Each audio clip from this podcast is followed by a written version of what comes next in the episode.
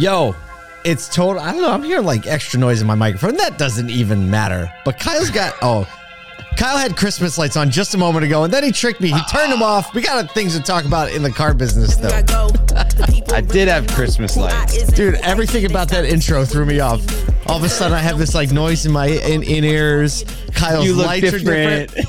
Well, because I was like, I saw your lights. I'm like, oh, I don't know what's up with the Christmas lights. I still don't know what's up with the Christmas lights, but they're not there anymore.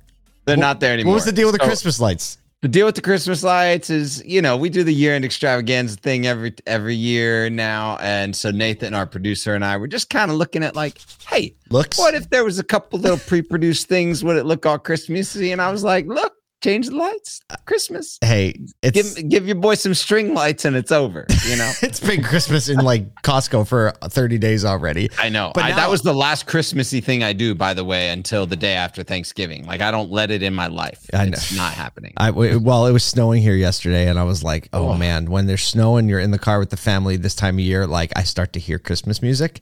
yeah, but we- it just is in your brain. I mean, and we all we have like you know probably like four albums that we listen to on repeat throughout the Christmas season. Like, by the we'll talk about the Chris. We'll we'll talk about that when it's Christmas time. Isn't that funny? But Yep. uh, not anything to do with Christmas time. Kyle and I are going to be traveling around a bit, uh, visiting some dealers on Friday. Next week we'll be at Used Car Week from I think it's like Tuesday through the very end of Thursday. So Thursday-ish. yeah, yeah. Yep. So uh, make sure you come say hi. We're going to be roaming. Uh, Kyle is uh, judging the Navicon. Or no, what are you? What are you the judge on? Na- Navicon. Okay, Yep. I thought that was what it, you and Greenfield and the troublemaker is going to be uh, dropping some judgment.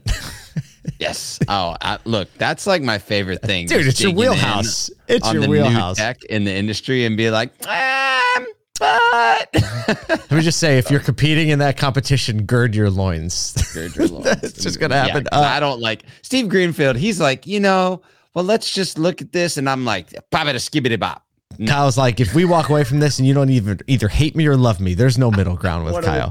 Right? you're, gonna, the- you're gonna hate me, you're gonna love me. That's the goal. Um, what else is going on? Auto collabs today. We are dropping uh, our interview with Steve White, which was amazing with Clarivoy. Um, talking about how they add 1 billion lines of data each month. Plus, his backstory, such a great guy to have a conversation with. Uh, Michael Cirillo, Kyle, and myself had an awesome, awesome time in conversation with him. So check that out. You go to any podcast platform and just search Auto Collabs, C O L L A B S. Uh, just another one of the pieces of content in the Asotu verse that uh, you might just find out that you like. Little, little slower conversation Sure- than the morning show. sure, go check out. For sure, go check out. Okay. So let's get into some news. Let's let's get into. Oh, this is go. this is actually I don't know which trigger pad do I play. This one? I don't play that one anymore, right? We can the other UAW trigger pad. Yeah. It's weird know? because like now the UAW update is not even about the big three anymore, and until this thing's ratified, I think we're going to be floating in this middle land. But this is This a- middle space. I think We this is a really to do. positive story to come out of everything. A substantial attention uh, has been turned to the UAW strike and all the subsequent subsequent pay increases and benefits for workers. Toyota now is voluntarily boosting pay for their non-union production workers. Toyota doesn't have a union. It's not like they have union workers and non-union workers. They don't have any union workers, so they're boosting pay for their workers as the automaker has announced a 9.2 percent wage increase uh, for the production workers. So they raised the hourly wages for U.S. manufacturing, distribution, and logistics employees to 34.80 effective January 1st. It's the third.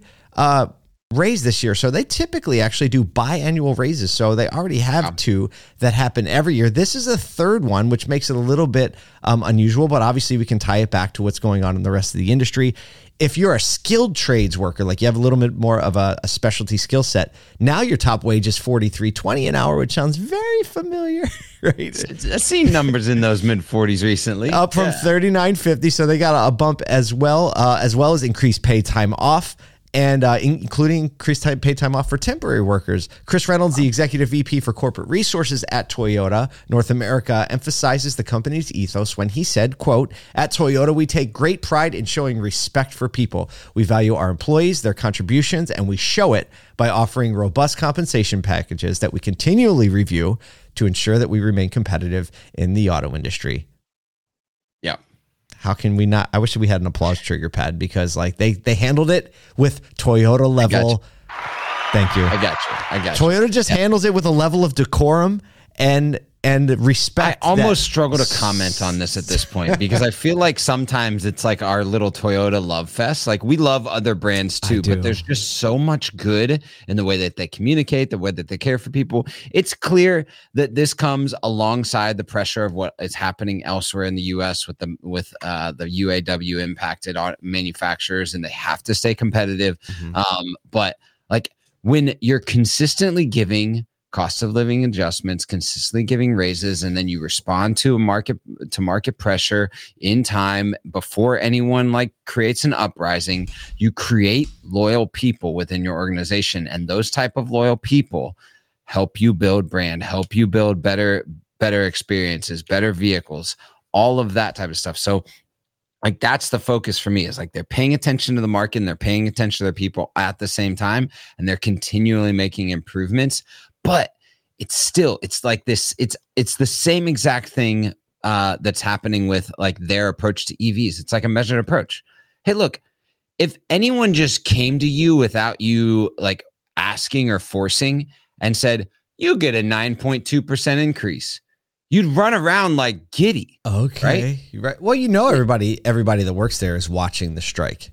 they're watching the strike but like they didn't have to do anything They didn't have to go demand that.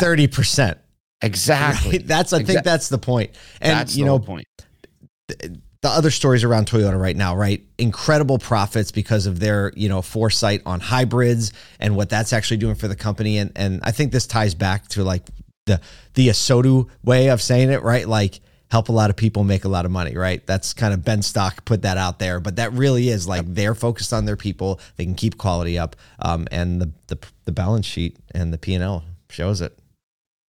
Really does. Speaking of EVs, segue. hybrids, EVs, hybrids, EVs. balance sheet You and the mentioned balance. you mentioned this story yesterday, I did. And- yes, I'm glad we're. I'm and so glad we're like I had to pulling bring in this today. back around because it was such a great little part of the story, and I think it's a really uh, like ins- important development. So Vietnamese automaker VinFast.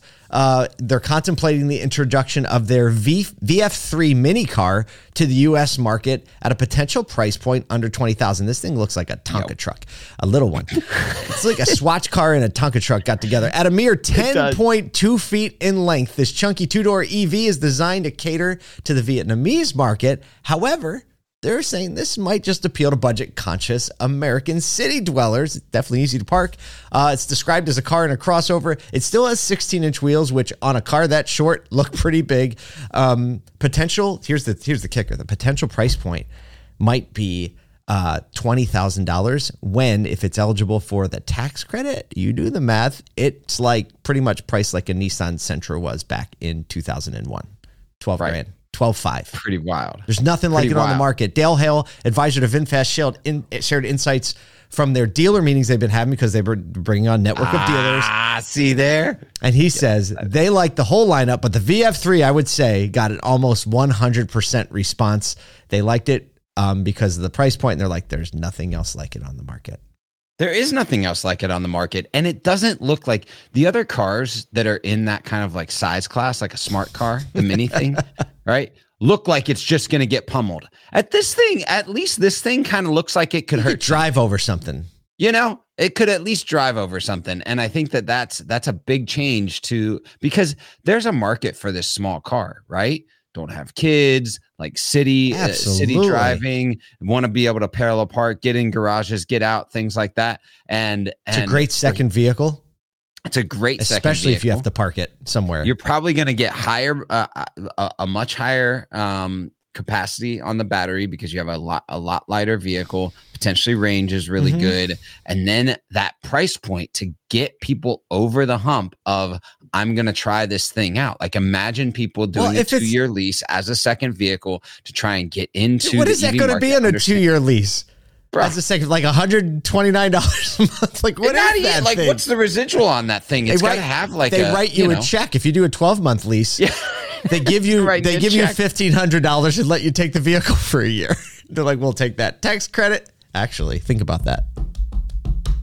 Not not a bad dude. That's like man. the EV tax credit's like forty percent of the cost of the vehicle. Right. So like if If okay, you lease so the residual is probably going to be low. The residual residual because of the tax credit is Yep. probably going to be in the like thirty percent range. So Yep. you're still going to have eight, grand. leftover of you know four, five, six grand, right? Over Good. over that time period, like it is, it's gonna be a, it's gonna be like the 99 down, ninety nine dollars a month Oh, lease. here we go. One day lease. Right.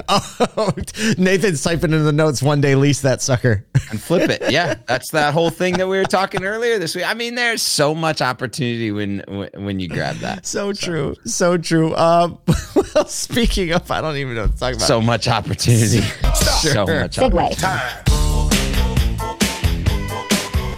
So if you've been to Walmart recently, especially if you've uh, done any of the self checkout, uh, you've seen their five star checkout survey and how it's been a source of potential frustration for both consumers and employees. So the survey is part of Walmart's customer satisfaction evaluation, where customers are prompted to rate their checkout experience. However, the reports are saying the pressure to achieve the five star ratings have reportedly led to stress among employees. Ah. Some workers get this. This is watch. We're going to draw a straight line here on this one. Some workers are feeling that their jobs are at risk if they don't secure perfect scores, while customers have, on the other hand, expressed frustration or annoyance at being constantly asked to complete the surveys every time they go in or by the employee that's standing close to them. Um, this is a tension that we know all too well in, in automotive felt very where familiar. Where the employee evaluation is extremely important to understand the customer experience but the customer is is it's not like a willing participant in it. And so there's this dissonance in order to get the scores. And not just that but there's so much pay. There's there's dealer pay there's employee pay there's uh there's there's customer satisfaction all on the line when talking about hey can we just get the feedback? Well, the way the Walmart program works is that the managers are incentivized with their pay plan based on responses. The employees are not, but obviously the manager puts pressure on employees. Lots There's stories in there of you know uh, people saying, your customers saying like, I wasn't even done, and the employee just came up and pressed the five stars. You're right. right and or or when you walk away which i would be the one who like as my receipt pops out like i'm already three steps out the door Halfway gone, it's just showing right. up on the screen in which case the employee some of the employers are saying yeah we were told if they don't press it then it must have been a five star experience if they don't do anything and the, i think the most important part of this story is like there is a balance between how do you get relevant feedback that doesn't hassle the customer at the same time don't put so much pressure on your people that they're paying attention and their eyes are wide open on the whole checkout experience because if you think about like in the Walmart situation, you're worried about the survey. So you're worried about literally the last three seconds of that customer's experience when you might not be paying attention to the fact because you're looking at all the terminals. Okay, who's ready to hit the five stars? That somebody has a little problem that's in line that you could solve, Exactly. or the scanner's not working, or something that actually is going to frustrate the customer at the end. And so, I'll, um, not, I'll say it like this to the group that I was with before, and the reason why, just like real honestly, uh, CSI came out of pay plans. I said because CSI is an is a lagging indicator to intent and experience. yep, that's a great way to put it. Right? Like if you are waiting on or pursuing CSI at the point of survey, then you are creating, then you are looking at it as a lagging indicator to the real experience that you could deliver. And so focus on the real experience and the surveys will take care of themselves, y'all. There you go. The surveys will take care of themselves. Hey, by the way, if you listen to the show on the podcast, leave us a review. We want to know how we're doing. Or if you get the daily email, just hit reply and tell us how you like it or don't like it. We'll see you tomorrow.